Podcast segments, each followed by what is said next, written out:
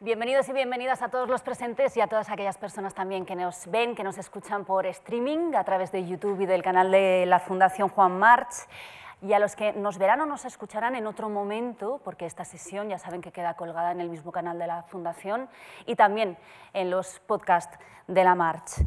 A quienes conocen este formato ya saben que se trata de, de hablar, de hacer una entrevista en profundidad sobre temas importantes para la sociedad y es una entrevista a cuatro manos eh, hoy introduzco yo, y me toca introducir a mí, pero siempre con la ayuda y con la complicidad del gran periodista que es Antonio San José. ¿Qué tal, Clara? Muy buenas tardes. Un placer, como siempre. Buenas tardes a todos. Hoy vamos a hablar del metaverso. El metaverso es un concepto que pareció invadirnos cuando allá por finales de octubre de 2021, Mark Zuckerberg, el CEO y fundador de la antigua Facebook, ahora Meta, dijo que era el futuro de su empresa y no solo, poco menos que casi el futuro de la humanidad. Pero ese concepto es anterior y además la idea original tampoco fue suya, viene de la literatura de ciencia ficción, eso es lo que parece ciencia ficción, pero cada vez es más ciencia y menos ficción. Del metaverso todos sabemos más o menos que tiene mucho que ver con Internet, con la realidad virtual, y más o menos todos hemos visto algún ejemplo en películas como Tron, para los más clásicos, o la más moderna Avatar.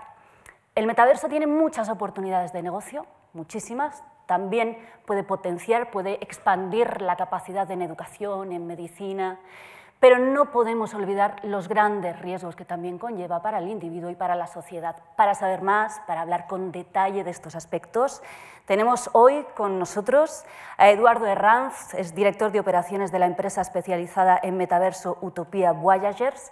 Es una de las pocas empresas en España especializadas en entornos virtuales. Colaboraron en la creación de la plataforma de conciertos virtuales de Facebook y actualmente además trabajan en el metaverso del psicoterapeuta Deepak Chopra para la mejora del bienestar emocional. Enseguida contamos más detalles. Y también está con nosotros José María Lasalle, profesor de Derecho, director del Foro Humanismo Tecnológico de SADE y autor de Ciberleviatán, entre otras obras. En Ciberleviatán él habla de la posibilidad de una dictadura digital en la que los datos, los algoritmos, otorguen a las grandes corporaciones un poder que ponga en peligro, que pudiese poner en peligro, la civilización liberal y democrática. De todo esto vamos a hablar ya. Empezamos, caballeros. La primera pregunta, ¿qué es el metaverso y qué puede llegar a ser? Bueno, el metaverso no es más que la evolución de Internet. Tenemos en cuenta que durante ese tiempo, al final, se ha ido pues eso, un poco digitalizando nuestra sociedad, nuestras actividades, se han ido virtualizando cosas, queramos o no, cada vez vamos haciendo cosas de maneras más digitales, más virtuales, y a día de hoy lo que tenemos es un concepto de Internet al que accedemos casi de manera ubicua en cualquier sitio, no es necesario estar simplemente en un ordenador como era antes, iba a Internet donde me conectaba, ahora lo llevamos en nuestros bolsillos, lo tenemos en nuestros móviles, y el tema es que la interacción que tenemos dentro de nuestros móviles o nuestros ordenadores es una interacción 2D, es decir, tenemos una pantalla en la que vamos teniendo interacciones y haciendo cosas dentro de esa pantalla, ya sea informacional, ya sea formación, ya sea videojuegos, lo que fuera. ¿Qué es lo que propone el metaverso? Una evolución, un paso más.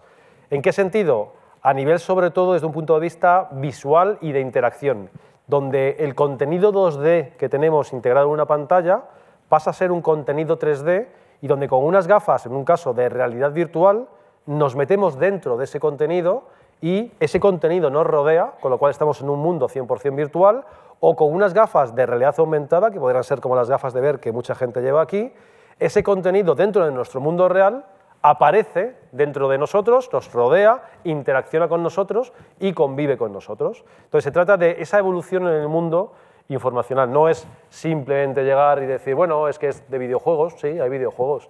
Eh, no es que es de formación, sí, hay formación. No es que se aplica a salud, sí, se aplica a salud. Se aplica a todo lo que Internet se está aplicando, a lo que toda la digitalización se está aplicando, pero de un mundo mucho más transformador, donde nos metemos en el contenido o el contenido viene a nosotros. Entonces, eso cambia bastante el asunto. José María. La descripción es perfecta. Desde luego que es eso significa sencillamente saltar al otro lado de la pantalla, entrar en la pantalla, por así decirlo. ¿no? Hasta el momento hemos desarrollado una cultura tecnológica vinculado a pantallas, que interactuábamos con ellas a través de eh, los dedos o a través de ratones y teníamos esa capacidad de mantenernos fuera de la pantalla y por lo tanto eh, experimentar una relación en dos dimensiones con la pantalla y con los contenidos que estaban dentro de ella. La realidad ahora significa que tú saltas al interior de la pantalla, por tratar de eh, metaforizarlo ¿no? y darle una mayor plasticidad visual. Eh, eso significa que se desarrolla una realidad paralela, virtual, a la realidad eh, analógica en la que estamos habitando habitualmente e interactuamos dentro con otras personas que están compartiendo con nosotros en ese momento ese espacio que está anclado, por así decirlo, sus datos y por tanto lo que eh, hace posible como infraestructura esa experiencia de una realidad paralela a la realidad analógica, que es una realidad virtual, en una nube. Y a partir de ahí se producen una serie de interacciones con un yo virtual descorporizado. Y ahí evidentemente se genera una serie de relaciones, de interacciones que trastornan buena parte de la manera en la que hemos estado experimentando nuestra relación con la tecnología, porque la tecnología es híbrida, entra en nosotros y nosotros entramos en ella. Y eso evidentemente, desde mi punto de vista, es realmente una oportunidad extraordinaria para el conjunto de la humanidad, creo que es una oportunidad de crecimiento en todos los sentidos, pero como todas las oportunidades, en un contexto en el que están poniéndose en juego muchas cosas al mismo tiempo, requerimos una regulación. Requerimos una intervención pública, requerimos que eh, se defina y se delimite un interés general de qué estamos buscando, qué propósito ético como sociedad queremos incorporar en ese viaje que estamos haciendo de una realidad eh, analógica a una realidad virtual en la que nuestra identidad se desmaterializa. Sí, a mí me gustaría que nos pudieran aterrizar el metaverso en lo que va a ser nuestra vida cotidiana, ¿no? cómo va a cambiar nuestra forma de relacionarnos, nuestra forma de interactuar, qué implicaciones va a tener para el día a día, qué vamos a poder hacer, José María y luego Eduardo, con el, con el metaverso.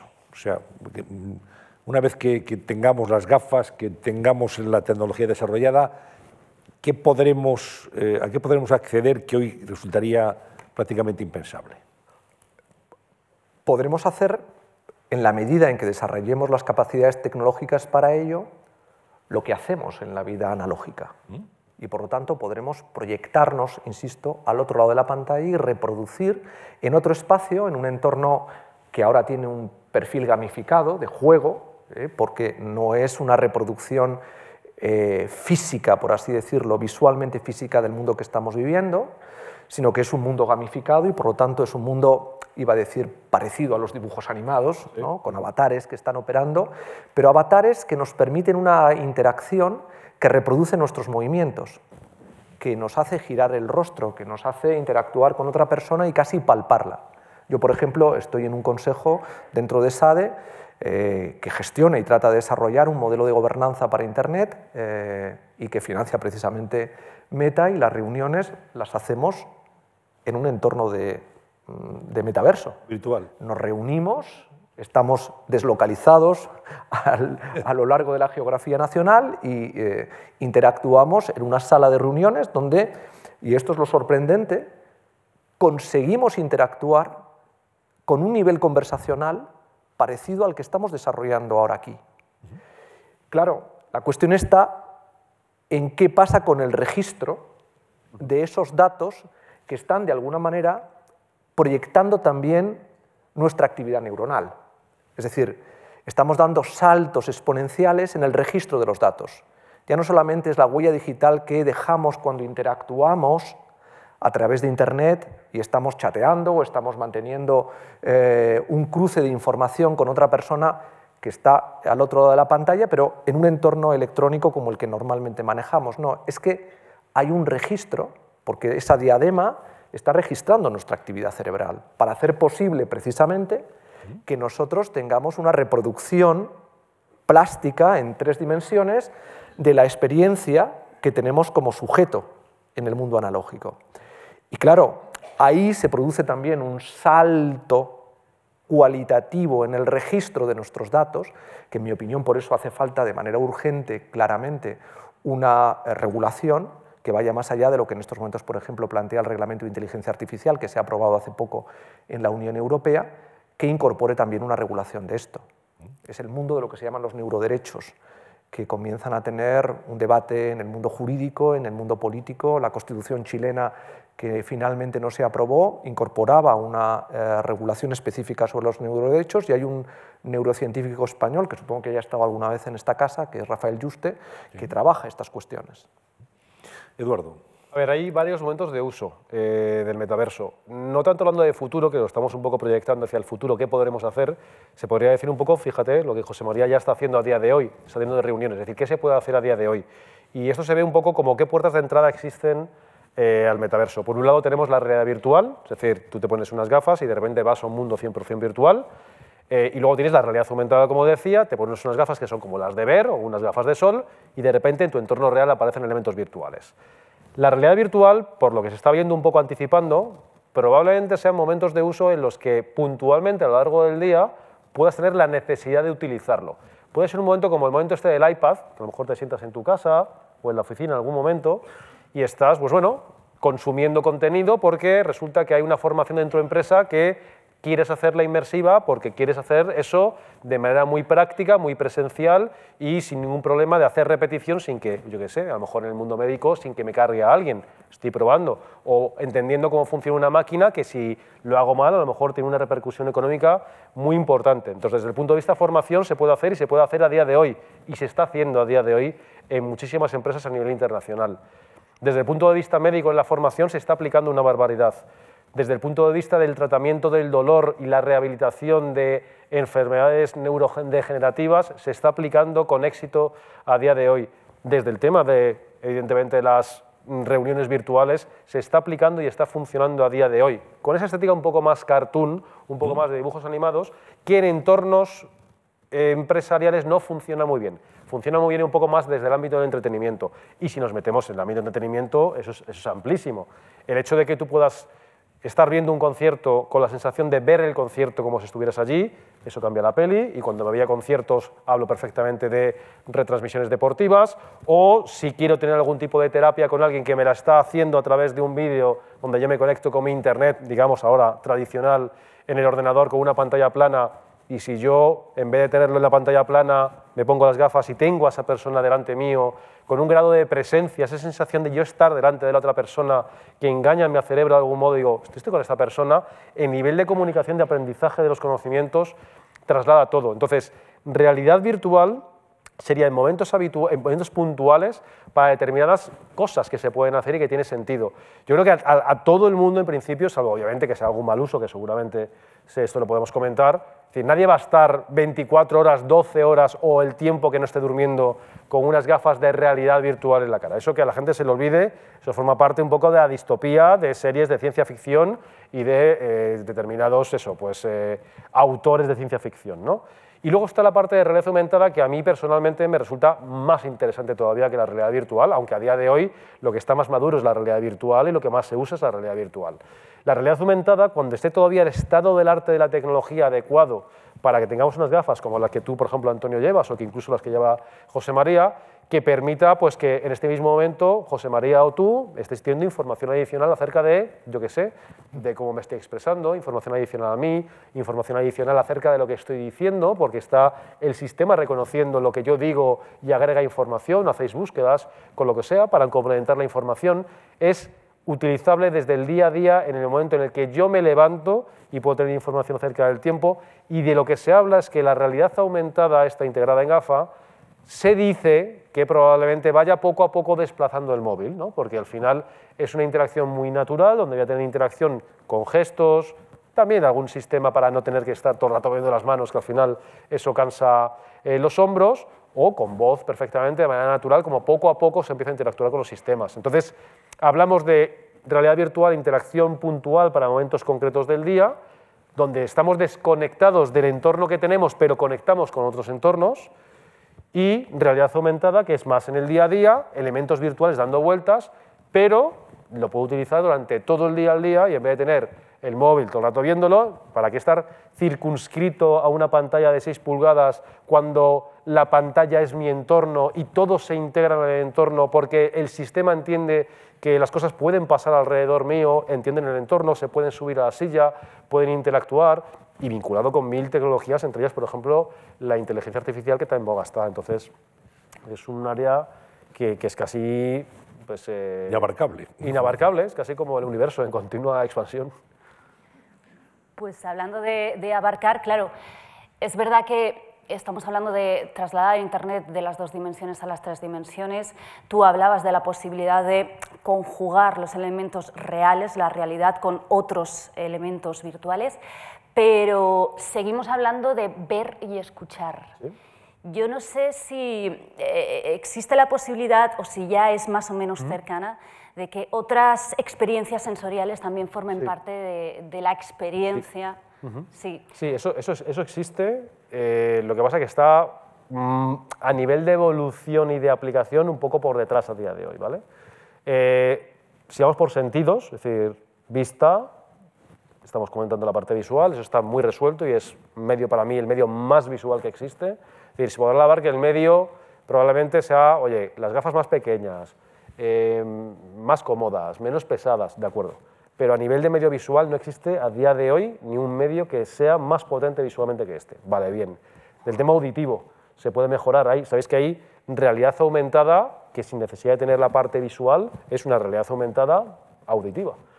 Hay gafas que son gafas normales, lo que pasa es que se comunican con tu móvil y me están proveyendo de información auditiva en tiempo real, geolocalizada, en función de lo que hago, de lo que dejo de hacer. Eso es realidad aumentada, es decir, me está dando información adicional en relación con mi, con mi, con mi entorno. ¿vale? Pero ya nos metemos en el tema del olfato. Es decir, el olfato, podría tener olfato, se puede hacer. ¿Qué es lo que hay? Hay determinadas empresas, hay algunas de ellas en España, como Lorama, hay otras en Singapur, como Feel Real, que ya lo que hacen es que incorporan en la gafa una especie de, como de, de aparato dispositivo que te lo pones. He probado ambas, no es muy cómodo y al final estás como, bueno, pues al final es química, ¿no? Lo que estás haciendo. Entonces, ¿está cerca? Creo que no. Creo que no. Creo que para determinados tipos de experiencias en las que si vas a un evento y quieres tener una experiencia, pues en la que cuando de repente yo estoy viendo algo y de repente, yo qué sé, entro en un campo de flores y quiero, escuchar, y quiero oler a flores y en el preciso instante en el que de repente me muestran las flores, huelo a flores, te puedo asegurar que a nivel cerebral, yo sí que lo he probado, hay un match y dices, ostras, que parece que estoy ahí. Pero no es fácil de implementar, ¿vale? No es fácil de implementar. ¿Se está haciendo cosas? Sí, y se hacen cosas desde hace ya bastante tiempo. Y no solamente para realidad virtual, es decir, el tema olfativo, esto lleva ya bastante tiempo. Y luego entramos en lo que a la gente le interesa mucho, que es el tema áptico. El tema áptico, y cuando es áptico no digo solamente el tacto a través de las manos, sino de todo el cuerpo. Si alguien ha visto la película de Ready Player One de, Steven Spielberg, ahí pues la gente eh, se va a su caravana en una sociedad muy dividida a nivel de estrato social y tiene experiencias virtuales, esto es película obviamente, tiene experiencias virtuales, van con sus trajes, son trajes que tienen sensores en todas las partes del cuerpo, y como digo todas, son todas las partes del cuerpo y eso les permite tener experiencias de todo tipo. Esas son experiencias, primero, de trajes que son muy caros, que los hay, en torno a 3.000 euros, para que se hagáis una idea. Son experiencias muy individuales, que tienen que estar pegadas con la piel. La realidad virtual, si sea alguna experiencia un tanto física, eso sudas, con lo cual es un traje, es un individuo, es decir, por un lado pegado a la piel, muy emocional, físico, sudas, uso muy individual. Es decir, está todavía lejos. Da la sensación cuando tú tocas algo, cuando te tocan a ti, que de repente, tú imagínate en el mundo virtual, yo tengo un avatar, tengo algo aquí, me tocan y de repente noto algo exactamente igual en mi pierna. Desde luego a nivel de la presencia y de... te asustas. Dices, ostras, que me están tocando virtualmente y resulta que estoy notando físicamente algo. ¿Se puede hacer el SEO a día de hoy? Se puede hacer. ¿Es caro un consumo muy individual? Lo es. ¿Va a tener un margen de aplicación amplio a lo largo de? Pues sinceramente me resulta complicado, salvo en casos concretos como por ejemplo fuerzas y cuerpos de seguridad del Estado, entrenamientos determinados, cosas de usos muy concretos sí podría tener. Y luego ya el último, que es el, El gusto. el gusto, el taste, en inglés, el, el gusto. El gusto hay cosas que se están haciendo también en universidades, por ejemplo, de Singapur, para intentar simular los, los, los sabores. Pero claro, para eso necesito tener, meterme algo en la lengua. Entonces ya te estás metiendo algo en la lengua, qué tal que cual. A ver, no creo que haya falta mucho de, de desarrollar pues un poco el grado de, quizá de asquerosidad ¿no?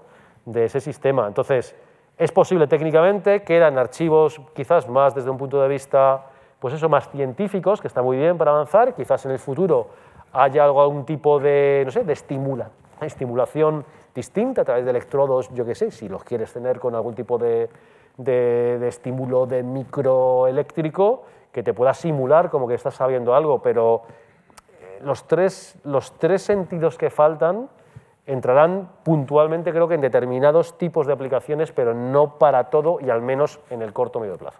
Es mi, es mi opinión, ¿eh? por lo menos. Sí, desde luego que los desarrollos eh, tecnológicos están ahí. Lo que pasa es que se pueden, eh, de alguna manera, y esa es una línea de trabajo en la que en estos momentos algunas empresas neurotecnológicas están impulsando buena parte de sus apuestas de inversión en los implantes cerebrales. Es decir, la posibilidad de salvar toda esa infraestructura que, comentabas e ir directamente al cerebro y alojar en este un tipo de implante invasivo que eh, se introduzca en el córtex cerebral e interactúe con nuestro cerebro. Precisamente Rafael Juste, eh, que dirigió el proyecto Brain durante varios años y consiguió hacer una especie de cartografía del córtex cerebral, identificando dónde está toda la geografía de nuestras emociones y las interacciones neuroquímicas que hacen posible que sintamos felicidad, que sintamos dolor, placer, es decir, todas las experiencias sensibles conocidas a través de los sentidos y que están alojadas en el cerebro al día de hoy, mediante un implante, podrían ir generando una serie de emisiones que alterarían los flujos neuroquímicos y que permitirían llevar a cabo un desarrollo exponencial acelerado de lo que estábamos comentando ahora mismo. Es una tecnología invasiva que tan solo se admite en estos momentos en el ámbito médico dentro de proyectos con un alto control ético a través de comités que están en todo momento protocolizando y monitorizando los procesos y se están desarrollando en tratamientos que implementan eh, en Estados Unidos eh, fundaciones y universidades en la lucha contra el Alzheimer o contra la esquizofrenia eh, y, están teniendo realmente avances muy significativos. ¿no? hasta el punto de que, bueno, un personaje como Elon Musk ¿no? Eh, es un firme defensor de, a través de Neuralink, eh, conseguir algún tipo de autorización para desarrollar implantes eh, invasivos en el cerebro y que permitan ya no solamente captar toda esa información y codificarla a través de lo que comentábamos, una experiencia de metaverso, sino estar asociado a una inteligencia artificial con lo que eso significaría de dotar a esta persona de unas capacidades eh, intelectuales infinitamente superiores a las de cualquier otra persona. O incluso, como algunos se plantean en usos militares, eh, desarrollar pues, ejércitos, entre comillas, de eh, soldados que no tengan la experiencia del miedo o no tengan la experiencia del dolor o que no tengan, porque mediante emisiones cerebrales, inhibir al comportamiento y hacer que un soldado no tenga un conflicto ético si tiene que disparar a un niño o si tiene que disparar a un civil. ¿no? Es decir, que ese tipo de desarrollos, a través de los implantes y de todo el trabajo eh, que está proporcionando la neurociencia, es una vía que asociada al metaverso, porque al final la diadema es como eh, es, una eh, evolución temprana de los desarrollos de implante que pueden llegar en el futuro ¿no? y que pueden contribuir a lo que describías, que es básicamente generarnos una experiencia en tiempo real paralela a la experiencia analógica. Y eso eh, puede plantear situaciones de dislocación emocional complejas. Es decir, vivimos sociedades eh, muy atrapadas por experiencias de conflicto, por sensaciones emocionalmente turbias que están haciendo que se incrementen los problemas de salud mental o que están haciendo que frente al miedo y la incertidumbre no solamente se produzcan escenarios de polarización, sino que nos lleven evidentemente a posibilidades distópicas que hace falta evitar mediante regulación, mediante identificación de dónde está, como decía al comienzo, el interés general y donde se nos protejan en nuestros derechos, en nuestros derechos a la privacidad, en nuestros derechos a la intimidad, a una gestión eh, al servicio del interés eh, público que está vinculado a la protección de nuestros derechos fundamentales, de esos datos que se registran y que van permitiendo, pues de igual manera que el proyecto BRAIN hizo una cartografía del conjunto del córtex cerebral, eh, evitar que ese conjunto de datos que estamos acopiando de una manera masiva alrededor de nuestras experiencias sensibles, cognitivas y también inconscientes, puedan ir contribuyendo a usos eh, no pacíficos o neutros en un sentido ético, sino que puedan estar evidentemente vulnerando pues, eh, nuestros derechos fundamentales y lo que representa los fundamentos de nuestra civilización liberal. ¿no? Innovar en ámbitos que pueden ser extraordinariamente preocupantes porque para sociedades dislocadas como las que vivimos en Occidente, dar la oportunidad de tener mundos paralelos en los que se disuelva el marco normativo, regulatorio, de protección de los derechos, de comportamiento ético más o menos socializado, puede ser un problema. un problema político, un problema social, un problema económico. Y por eso es muy importante, y de hecho el Parlamento Europeo, eh, en pasado mes de junio, a través de la Oficina de Prospectiva, eh, sugirió la oportunidad de empezar a plantearnos una regulación específica que complementara el reglamento de inteligencia artificial que ya está vigente. Sí, sí, de hecho la Interpol emitió un informe bastante profundo donde invitaron a muchísimos players de mercado para un poco hablar acerca del tema de la seguridad dentro del metaverso, qué posibles crímenes se podían dar eh, dentro del metaverso. Y la verdad que es bastante recomendable de verse el informe porque sorprenden ya no lo que se puede hacer, sino cosas que ya se estaban haciendo. Dentro del metaverso, que obviamente, bueno, pues se decía lo que se, supuestamente es ilegal en el mundo real, pues eh, de, una proyección de, pues es ilegal quizás en, en el metaverso o no, entonces claro, queda todo ahí pues una playa B de, conocimiento de cómo se puede aplicar, de qué se tiene que aplicar, quién es exactamente eh, quien lo debe de aplicar y si ya nos metiésemos en si es metaverso descentralizado o no descentralizado, de quién a nivel de gobernanza, quién gobierna eso, quién va a ser la policía del metaverso, es otro mundo. Yo quería ir ahí justamente, ¿no? con lo que estabais diciendo, señalaba Lara en su presentación los peligros que tiene toda nueva tecnología, está también, y hablaba José María de la gobernanza, y tú está señalando cosas que me parecen muy interesantes. ¿no? Va a haber policía en el metaverso, va a haber una protección eficaz de los datos que se vuelcan ahí, va a haber derecho a la intimidad, eh, más allá de lo que haga el Parlamento Europeo, habría una legislación internacional, porque estamos hablando de algo que es supranacional, o cada mm, Estado, cada nación tendrá que aplicarse, digamos, sus propias normas. Es decir, es que aquí hay un desafío muy importante. ¿eh? O sea, esto está muy bien, pero también hay que tener en cuenta, eh, digamos, la cara B o los peligros que conlleva. Nos estamos asomando a un umbral de cambio. De un poco de vértigo, diré.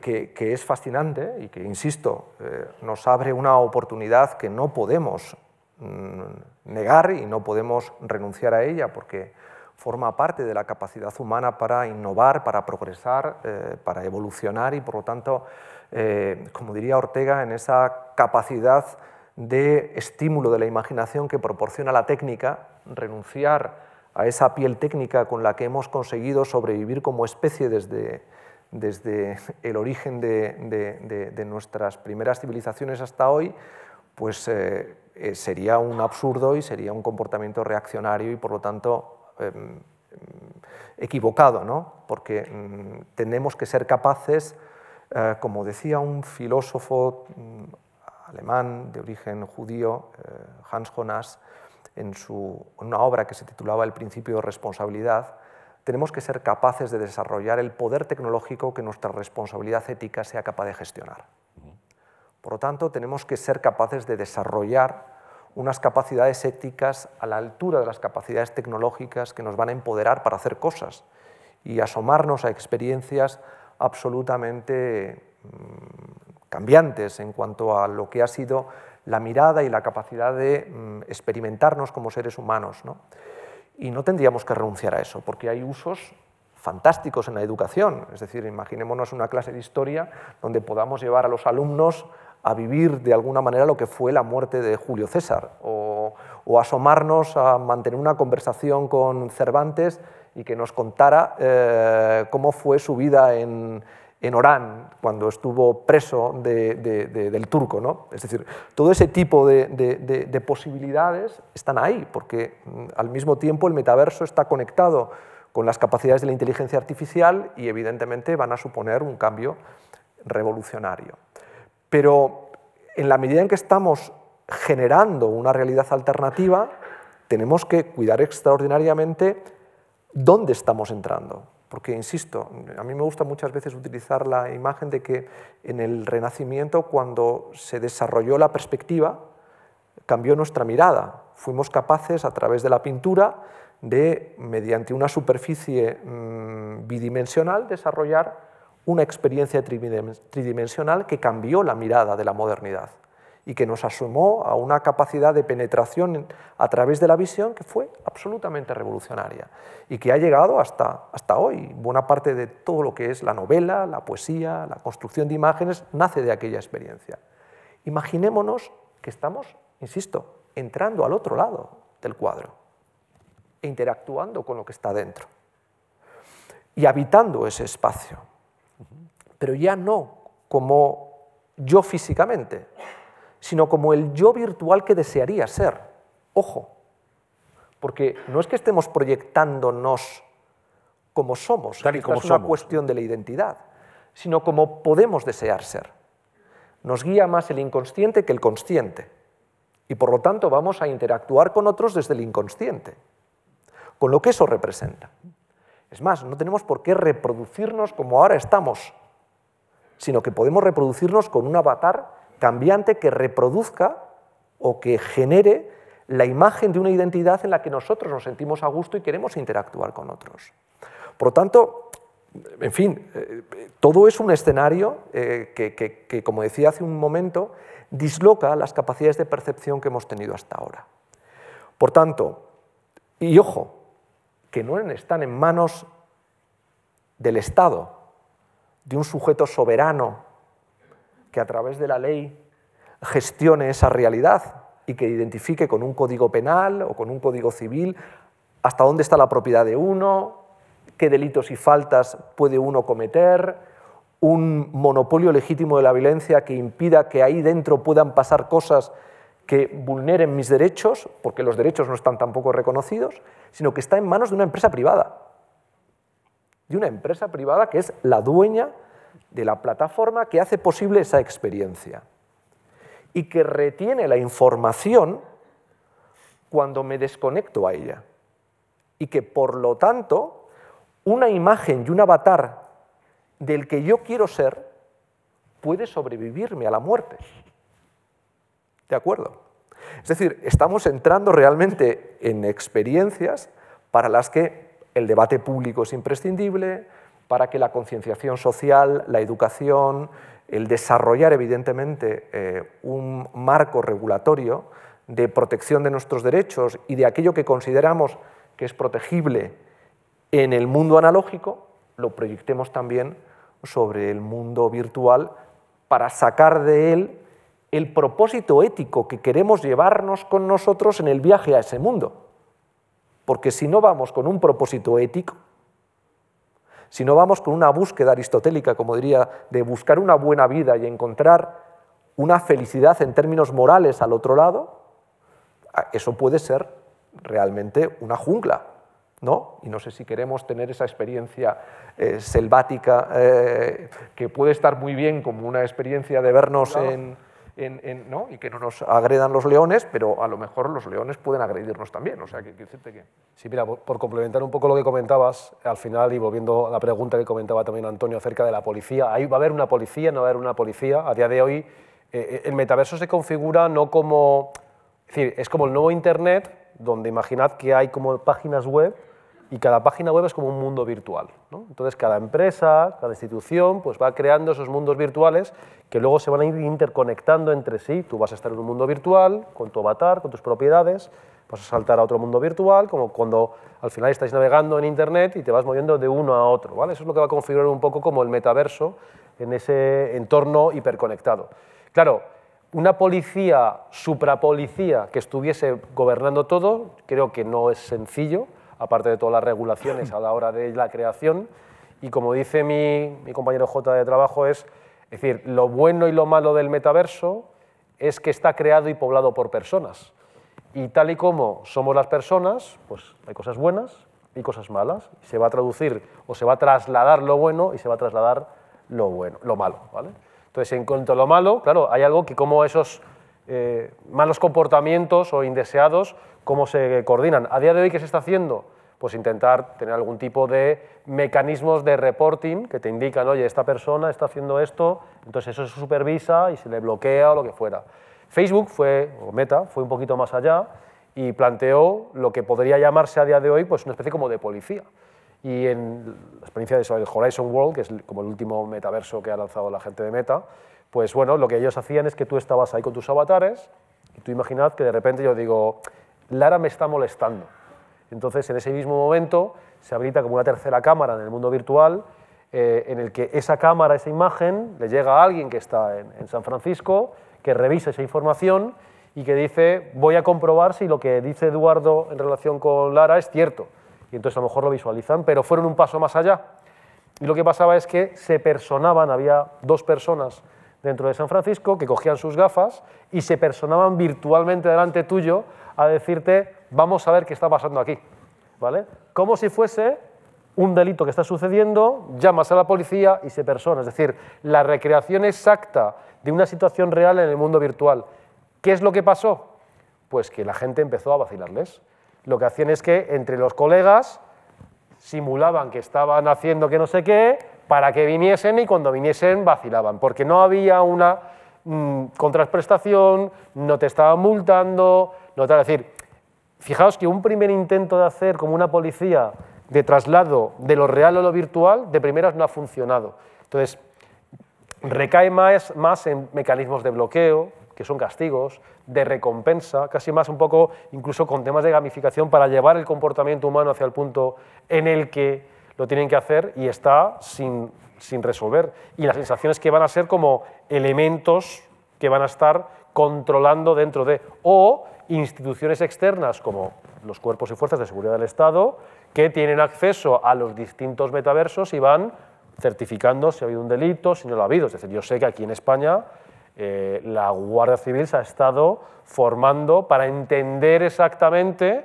es decir, yo hablé con, no, no, voy a decir el nombre, pero una persona muy relevante de la Guardia Civil, en la que me dijeron, mira, esto viene, claro, nosotros para poder saber qué es lo que va a pasar aquí, como yo lo hacen con el Internet clásico, necesitamos entender de qué va esto, es decir, aquí qué es lo que pasa, qué es lo que se está haciendo y dentro de este ecosistema, dado que hay personas, hay personas que tienen malos comportamientos, pues cómo se puede entender para nosotros poder evitar que eso suceda y que si sucede, pues se les pueda eh, bloquear. Entonces, es una cosa que todavía está en el aire, es absolutamente incipiente, estamos en la ultra innovación que va avanzando, pues en muchas áreas sin regulación y sin nada, que todo eso va llegando. Es decir, esto pasa mucho como con YouTube o en otros eh, sistemas que surgieron al principio, donde YouTube se ponía a grabar, subía vídeos, ahí nadie le preguntaba si tú habías eh, pedido que ese vídeo tal, o lo subías como una canción, a ver si esa canción tenía los derechos. Esto era avanza, avanza, avanza, abre camino y luego ya irán viniendo a decirnos que no. Yo por rematar el tema de la seguridad y los riesgos, porque hablaremos también de las oportunidades de negocio, también de lo bueno, cómo no, pero claro, yo cuando me pongo a pensar en, la, en el potencial del metaverso junto a la inteligencia artificial, me imagino que en 15 años podemos acabar todos como Matrix, a mí me da mucho miedo. Entonces, por, por, rematar con esta cuestión, querría saber si es verdad que hay que regular, hay que buscar unas normativas comunes, compartidas por todos. Quería preguntar si ya vamos tarde, porque esto ya se está desarrollando, ya se está explotando, ya se están vendiendo parcelas en metaverso. Y también querría saber no solo los peligros que acucian a la sociedad, sino a nivel individual, es decir, estas personas que se construyen un avatar, que se relacionan con otros a través de ese avatar, y esto puede provocar adicción, desapego de la realidad, rechazo del propio cuerpo, aislamiento físico del mundo real. Entonces, vosotros las compañías que trabajáis, desarrolláis y explotáis el metaverso, también tenéis vuestra parte de responsabilidad social. Absolutamente. ¿Todo esto se tiene en cuenta? De primeras, eh, a lo primero que comentabas de que si vamos tarde, es decir, la legislación siempre va tarde en cualquier evolución tecnológica.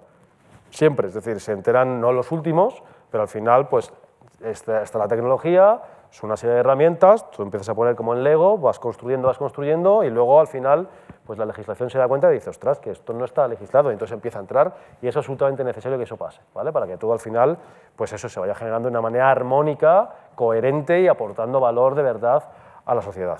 En cuanto a los riesgos que comentas de adicciones y demás, pues como todas las tecnologías, como ha pasado con el móvil, y pasa con el móvil, gente que se adicta al móvil, gente, habéis visto las correlaciones que existen de los usos de las redes sociales por citar algunas como Instagram, donde se han visto, se cita en distintos documentales, donde al final pues hay correlaciones, no sé si causalidades, pero correlaciones en las que te dicen que el uso de Instagram ha llevado más a índice de suicidios, de depresiones en determinados sectores de la población, pues que quizás están un poquito más blanditos desde el punto de vista de construcción de personalidad, ¿no? Eh, de 14 a los años que fuesen o incluso, o incluso menos.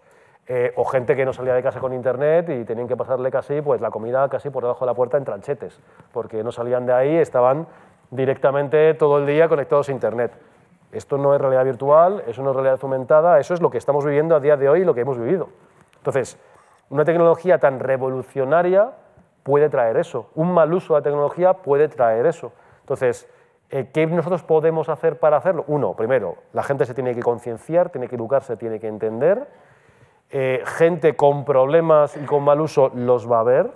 Toda evolución en la que se hay una super evolución de algo, una innovación, pero incluso se me ocurre ahora, el avión nos ha permitido desplazarnos por todo el mundo, ha potenciado la globalización, por supuesto, como lo han hecho las redes de comunicaciones a la bestia o Internet, pero también en el 11S se utilizó el avión para cosas que no eran lo que se había utilizado o pensado el avión. Entonces, siempre hay ese tipo de cosas. Nosotros, concretamente, eh, lo que consideramos, cuando incluso en nuestra academia intentamos formar gente que sea creadores responsables que tengan en cuenta todo esto. De hecho, en los proyectos siempre pedimos que los proyectos tiembren una perspectiva de cumplimiento de los objetivos de desarrollo sostenible para que todo esto de algún modo pues, pueda aportar valor a la humanidad.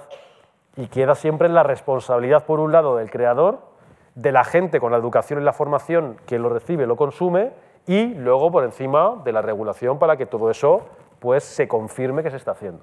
Entonces yo creo que es un, es un poco así. ¿Habrá mal uso? Sin lugar a dudas, porque es un tema intrínseco del ser humano. Y una tecnología tan revolucionaria habrá. Creo que va a ser algo muy reducido, estoy prácticamente convencido. También estoy sesgado, obviamente, me gustaría que fuera así, pero creo que va a ser reducido. Pero lo hay en el móvil, lo hay en Internet, sería poco honesto decir que no creo que lo va a haber en el metaverso. el salto es tan,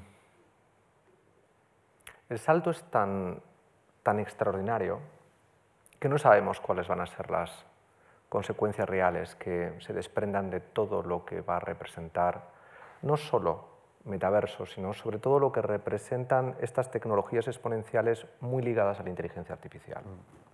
Porque al final el debate es sobre el alcance y el sentido que queremos dar a la inteligencia artificial. ¿no? Creo que este es verdaderamente el tema que está detrás de eh, metaverso o de cualquiera de estas tecnologías aplicadas que van a significar un cambio en nuestro modo de vida. De igual manera que en 2007, cuando apareció el primer smartphone, se produjo un cambio cultural del que somos herederos y que ha hecho posible que la humanidad esté conectada y haya generado una infoesfera que aglutina pues, eh, a más del 50% de la población mundial, con independencia de cuál sea su nivel de renta, y que eso está generando datos y está desarrollando innovación alrededor de algoritmos que mediante la economía de plataformas están cambiando las fuentes de la prosperidad, tal y como la entendíamos en el capitalismo postindustrial a un capitalismo de plataformas tecnológico, pues la introducción de una inteligencia artificial que va a gestionar no solo toda la información que el ser humano tiene, sino que va a ir generando mecanismos de conocimiento artificial paralelos al conocimiento humano, con experiencias en las que el conocimiento humano se va a ver en tensión con lo que ese conocimiento artificial nos va a ofrecer a través, por ejemplo, de metaverso, pues puede tener, evidentemente, repercusiones extraordinariamente positivas en el ámbito de la ciencia, en el ámbito de la medicina, en el ámbito de la educación, pero puede tener consecuencias extraordinariamente negativas en el ámbito de la política, en el ámbito de la convivencia, en el ámbito de la interacción humana, incluso de la ruptura de los mecanismos más tradicionales de socialización. ¿no? Ya no solamente en el ámbito de la empresa, sino en el ámbito de la familia, en el ámbito de... En fin, nuestros valores se van a ver en tensión, porque, insisto, viajamos a una realidad paralela y tenemos que viajar a esa realidad con una identidad a la que debemos armar éticamente para que esas interacciones, sin la presencia de un Estado que ejerza un monopolio legítimo de la violencia, sino que está en manos de una empresa privada cuyo propósito es muy legítimo, la obtención de una buena cuenta de resultados, va a maximizar las oportunidades de eficiencia económica vinculadas a esa experiencia. Y por lo tanto vamos a ver situaciones en las que la desigualdad se verá agravada, porque no todo el mundo podrá evidentemente disfrutar de las mismas experiencias dentro de un metaverso, de ahí esa compra de parcelas o de ahí esa incorporación de eh, bienes muebles en forma de obras de arte o de mm, casas vehículos, coches, en fin, eh, todo un universo en el que como los faraones cuando viajaban al otro mundo se llevaban con ellos ejércitos, esclavos, en fin, de alguna manera mm, en, la mentalidad que acompaña al viaje a metaverso, queremos llevarnos con nuestra eh, identidad virtual un, un sustituto de algo tan importante como es la corporeidad. Es que hasta ahora la experiencia del ser humano ha necesitado la corporidad. Somos cuerpos pensantes que sentimos a través de mm, el gusto, el tacto, mm, que abrazamos, que nos cuidamos, que experimentamos la cooperación desde el sentimiento del dolor, del sufrimiento, de, cómo, o la celebración, y de pronto todo eso que estaba vinculado al cuerpo se disuelve, porque nos desmaterializamos. Y claro, insisto, lo que vaya a suceder asociado a eso es mm, de pronto asomarnos por de pronto algo, y, perdón, porque es un punto de vista casi, desde un punto de vista de la filosofía, supone la ruptura de los fundamentos de la modernidad. Supone negar a Descartes el planteamiento que hizo cuando definía la existencia a través del cogito ergo sum y está reconociendo que un genio maligno puede gestionar nuestra propia identidad. Entonces, claro, todo este cambio es un cambio cultural tan extraordinario que está muy bien que la innovación empuje, es evidente que el legislador siempre irá muy por detrás, pero yo creo que en la experiencia que hemos vivido de la revolución digital en los últimos años, desde el 2007 para acá, donde hemos visto las brechas de desigualdad, las situaciones de vulneración de nuestra privacidad, la construcción de lo que Chubov ha definido como un capitalismo de la vigilancia, debería hacernos ser eh, eh, estimuladores de la innovación, pero también de una cierta prudencia, casi de una prudencia como especie. Porque, insisto, estamos, estamos eh, desapropiándonos de algo que ha sido fundamental para identificarnos como seres humanos, que es un cuerpo que puede sufrir, que es un, cuerpo que puede ser humillado, que es un cuerpo que puede ser em, celebrado, pero todo eso requiere evidentemente un cambio cultural que exige mucha responsabilidad por parte de todos los que algo tienen que decir de esto, sobre esto, ¿no? Yo, sobre esto que estás diciendo, José María, una pregunta rápida. Tú tienes, digamos, un perfil más humanista, Eduardo, más tecnológico, por eso queríamos complementar hoy las visiones. ¿Una tecnología como el metaverso nos humaniza o nos puede llegar a deshumanizar? Depende, lo he dicho hace un momento, del propósito ético, de la lógica de trascendencia que apliquemos sobre el proyecto que tengamos detrás de la innovación que estimule metaverso. Si desde el primer momento estamos buscando potenciar las utilidades de una eficiencia vinculada a la cuenta de resultados de una empresa y la apuesta de inversión está localizada en eso, pues hombre, humanista es obtener beneficios, pero mm, el humanismo ético, el ordoliberalismo que ha hecho posible el capitalismo empresarial eh, de esta casa, por así decirlo, pues hombre, no va muy acompañando el, proceso, ¿no? Eh, pero bueno, eh, todo es aprendizaje. Pero, por ejemplo, si podría ser humanista el hecho de si hay una tecnología que te permite conectar con gente que está a miles de kilómetros de ti con la sensación de estar con esa persona, que no existe ninguna tecnología que lo permita hacer a día de hoy, eso podría ser catalogado como, como humanista. Si hay gente que tiene cualquier tipo de discapacidad y no va a poder hacer nunca una actividad por esa discapacidad o por las razones que fuesen, física, económica, tal, y tiene con esto la posibilidad de poder vivir eso que si no de otro modo no lo podría hacer, seguramente sea humanista. Si, como comentábamos entre bambalinas, que estábamos trabajando en un metaverso eh, enfocado al bienestar emocional eh, y psicológico de las personas y se utiliza para ayudar a las personas a ser mejores, a encontrarse mejor, es humanista.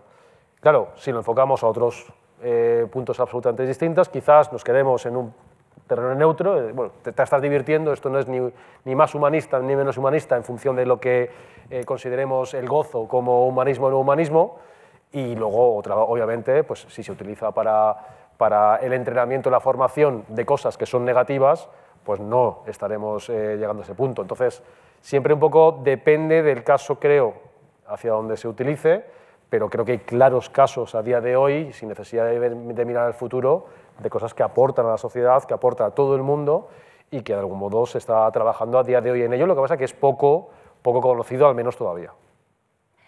Y sobre inversión y oportunidades de negocio, versaba alguna de las preguntas, Antonio, que nos mandaba el público, que nos ha estado escuchando, ya saben, a través del correo de la Fundación y del chat de YouTube. Muy bien, pues es una pregunta de Charo. Eh, y dice, ¿cómo podemos invertir en el metaverso sin ser una empresa o como una persona o cómo una persona puede ganar dinero en el metaverso? ¿Cómo podemos invertir y cómo podemos ganar dinero? Pregunta diáfana. Yo creo que es una pregunta para ti. ¿eh? Vale, bueno, a ver, eh, primero, ¿cómo invertir en el metaverso? Pues si crees en el metaverso, puedes invertir en acciones o ETFs, productos financieros vinculados con empresas que están haciendo cosas dentro del metaverso, lo puedes hacer. Eh, ¿Es recomendable desde mi punto de vista? Cuidado, porque el metaverso dentro de todas las evoluciones tecnológicas súper ultra innovadoras tienen fluctuaciones, entonces, mm, eh, en una perspectiva muy largo plazo, yo tendría cuidado. Más cosas que se pueden hacer dentro del metaverso, que se ha mencionado aquí un poco en la charla, el tema de las tierras virtuales, es decir, para que la gente lo entienda, existen determinadas plataformas que lo que hacen es vender tierras virtuales en mundos 100% virtuales, desde un punto de vista, o como se, se puede imaginar, 100% especulativo, en donde, bueno, pues ese mundo virtual empieza a evolucionar, entra gente, se montan negocios de un tipo u otro, si eres propietario de una tierra donde se pueden desplegar lo que fuera, un bar, algo de jugar a los bolos en virtual con los colegas o lo que fuera, y eso se cobra, se monetiza, pues tú puedes ganar dinero ahí. Es pensar muy a futuro, ¿vale? Pero, pero, lo que también hay es una vertiente de tierras virtuales en mundos 100% virtuales, no conectados con el mundo real, ¿Cuál es la siguiente derivada que a mí me resulta muy interesante, un poco en el área de la realidad aumentada, que no hemos hablado tanto? que hablamos mucho de, de eso, del extracorpóreo, de, de- del avatar, del mundo 100% virtual, pero no tanto de nuestro día a día, donde vemos elementos virtuales y estamos interactuando con la gente. Estaríamos aquí, estaría viendo a la gente o algún elemento virtual si fuera necesario y si no, no.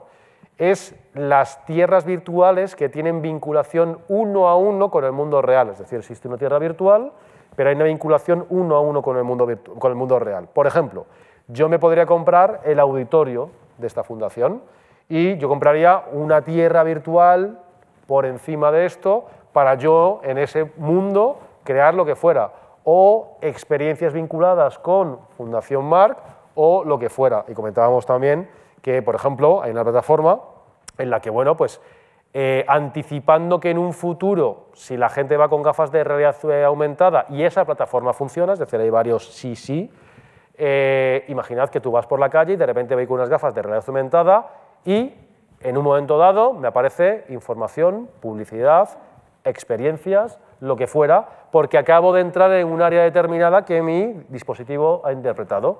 ¿Quién es el propietario de ese área donde aparece ese contenido, ya sea privado o de marcas que se monetiza o no se monetiza? Alguien es propietario de ese. Si esa plataforma funciona y esa tierra virtual se puede monetizar, se puede ganar dinero. En mi caso, por ejemplo, pues comentaba que fruto un poco de ese análisis, pues en su momento salió una plataforma, que no quiero decir el nombre, pues por no hacerle publi gratis, eh, pues yo decía, ¿dónde puedo encontrar sitios en Madrid que, bueno, pues eh, entre gente distinta, entre gente distinta todos los días?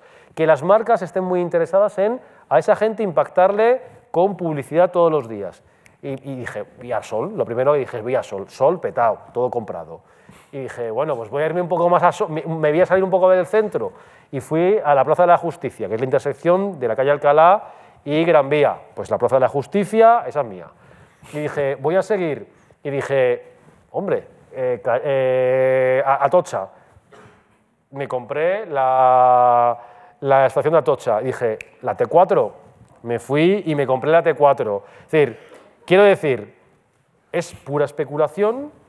¿Podré ganar dinero? ¿Podría haber ganado dinero? Sí, porque he estado recibiendo pujas por nueve de la inversión que yo hice. Pero creo que por fortuna a día de hoy no lo necesito y creo que especulativamente, y es puramente especulación, eso si funciona esa plataforma podrá multiplicar por muchísimo más. Entonces, son formas de... De, de ganar dinero, a lo mejor en el futuro. dinero. José María, un terrateniente, Eduardo, ¿cómo ves? eh? Sí, no, no lo sabía. Todo. Madrid es suyo, ya. La T4, Atocha, Claro. el- el AVE, Sí, la calle el, el. Wanda Metropolitano también El es Wanda mío. también es tuyo. Sí. Y el Bernabéu no lo has alguien me comprado. hace una buena puja, podemos hablarlo. ¿El Bernabéu está en venta? No, Eh, tampoco. El, el Bernabéu fue directo, pero ya estaba comprado. ¿no? Está comprado. Bueno, eh, nos imaginamos que no ha comprado. Eh, pregunta José- eh, para, para ti, José María. José Ramón Doz dice, ¿cuál es el valor añadido del metaverso y si es una réplica de los videojuegos y tiene la barrera de las gafas excluyentes del mundo real? No, o sea, no es una réplica del mundo de los videojuegos, se inspira en parte en el mundo de los videojuegos, sobre todo para generar entornos que son confortables para la gente que ya tiene la experiencia del videojuego y que puede hacer el salto a, la, a, metaverso, sobre todo porque eh, la gamificación y por tanto esa- ese mundo de dibujos animados, ese mundo cartoon en el que uno se desa- desenvuelve, nos retrotrae también inconscientemente al mundo de la infancia. Y deliberadamente hay que tener en cuenta que toda la arquitectura tecnológica que se desarrolla lo que busca es no generar entornos que sean hostiles, sino que nos, sean, que nos pongan en alerta, sino que nos pongan en un eh, espacio confortable visualmente, que atempere nuestra conducta, que estimule la interacción, que nos traiga el mundo del juego como una manera de aproximarnos incluso al uso que hacemos muchas veces de la superficie del iPad o de la, super- la superficie de, nuestro teléfono móvil, todo está concebido para que salga el niño que fuimos y que por lo tanto interactuemos de una manera casi desinhibida, pero muy en la línea de, por eso se estimulan las adicciones muchas veces, porque hay una serie de comportamientos inconscientes que son los que animan a que interactuemos con las pantallas. Bueno, es el mundo del videojuego el que ha servido de alguna manera de soporte inicial de alojamiento de la experiencia. Pero esto es así por ahora. A lo mejor más adelante seamos capaces, como comentábamos, de vivir algo muy parecido a Matrix, que sea una reproducción literal casi de un mundo físico paralelo, ¿no? Y ya para terminar, hay varias preguntas, Lara, que hacen hincapié en lo mismo, en todas ellas. Si hay cursos de formación o de aprendizaje para manejarse en el metaverso enfocado a personas de un nivel de formación o básico o medio, no para especialistas. ¿Hay esos cursos? Correcto, los hay y si se meten en Utopia Academy estaríamos encantados de formarles en todo esto. Bien, o sea, se puede aprender. Tanto desde el punto de vista de negocio como el primer máster universitario centrado en el metaverso con la Complutense. Hay. Bien, pues no, pierdan, no pierden la esperanza, pues se puede aprender todo esto. ¿eh? Es difícil, pero... Aprender y es apasionante. Duda. No, eh, precisamente es seductor. O sea, no es muy difícil el aprendizaje. Quiero decir que, que, que, incluso los que no somos nativos digitales tenemos la capacidad de eh, experimentar la inmersividad de una manera rápida, o sea, no hay que asustarse. ¿Tú cómo entraste en contacto con el metaverso? ¿Cuál fue tu experiencia personal? La, la, experiencia directa cuando yo lo viví. ¿Cuándo, te topaste con el metaverso? Bueno, pues, lo he explicado. Porque, ¿Por las reuniones virtuales? Claro, y de hecho ese es el ámbito en el que yo lo utilizo. No lo utilizo en nada más porque tampoco quiero dejar una huella digital eh, extraordinariamente precisa sobre mi inconsciente. No, eh, por ahora quiero preservar, mi, quiero preservar la privacidad más, eh, más personal. ¿no? Y sobre todo porque realmente es una experiencia en la medida en la que yo la he vivido, eh, que, es, que es estimulante, en el sentido de que uno es capaz de mantener este nivel de conversación en ese mismo entorno. O sea, no está el obstáculo. Yo, en el ámbito académico, muchas veces tienes que estar dando conferencias online o tienes que estar dando un curso delante de la pantalla y la pantalla cansa, le hace a uno perder atención, eh, muchas veces, por ese narcisismo que tenemos cuando tenemos un espejo delante, prestamos más atención a lo que estamos diciendo y cómo lo estamos diciendo que a cómo se está produciendo en el damero que tienes delante las interacciones de los demás. ¿no? Es decir, hay una tendencia a la desatención. Sin embargo, en la inmersividad que te proporciona eh, Metaverso, es decir, la capacidad para intentar persuadirte en la conversación, de mirarte a los ojos, de atraer tu atención, de, generar mecanismos de seducción en el uso de la palabra, se reproducen. Y no hay obstáculos a la hora de ir construyendo la narratividad de un discurso. O sea, uno, incluso en la manera de, desarrollar gestos que acompañan la persuasión, los proyecta. Pero insisto, eso también tiene un valor económico para las empresas que están desarrollando esta aplicación. ¿Por qué? Porque son datos de nuestro inconsciente. Y no hay que olvidar que eh, la gran aspiración que muchas de las compañías tecnológicas que están apostando por la inteligencia artificial tienen en el horizonte es desarrollar una inteligencia artificial lo más parecida a la inteligencia humana. Es decir, que desarrollen un conocimiento artificial que compita o sustituya al conocimiento humano. Y para llevar a cabo ese clic hace falta una información que se parezca mucho al proceso de creatividad que el ser humano proyecta cuando, por ejemplo, ahora estoy hablando y estoy creando un discurso, en contacto con las interacciones, los estímulos que están de alguna manera en la mente mía favoreciendo que hable de una determinada manera o que oriente la conversación hacia un determinado foco. Eso la máquina por sí sola no lo tiene. El machine learning no le permite hacer un aprendizaje de eso. En la medida en que la inteligencia artificial obtenga un volcado de información sobre este comportamiento en el que la creatividad humana está más presente, la inteligencia artificial irá escalando en una capacidad de competencia con la inteligencia humana que nos puede plantear escenarios que no sé si serán conflictivos, pero que a lo mejor pues, estimulan aún más la sustitución del ser humano en nuestra relación con la tecnología. Por eso eh, yo soy bastante reacio a dejar una huella digital de mi intimidad más inconsciente. Sí. ¿Y todo eso podría suceder en cuántos años? Ya para terminar. Bueno, la- la- la- el- mm, bueno, eh, como la guerra mundial que libran Estados Unidos y China es alrededor de la inteligencia artificial y han fijado la frontera, porque es un documento del Partido Comunista Chino que el otro día el propio Xi Jinping volvió a recordar, en el año 2050 China cree que alcanzará una inteligencia artificial general, es decir, una inteligencia con singularidad. Sí. Pues no sé si les hemos dejado más preocupados. en todo caso, esperamos haberles eh, ayudado a entender un poco más. Yo necesitaba entender más. A mí me ha servido. ¿Tú qué crees, Antonio? Sin duda, la próxima sesión de la cuestión palpitante la haremos en el metaverso. ¿eh? Está muy bien. Ya para ponernos al día. para todos. Así que nada, muchas gracias. Pues muchísimas gracias a todos, de verdad. Sí.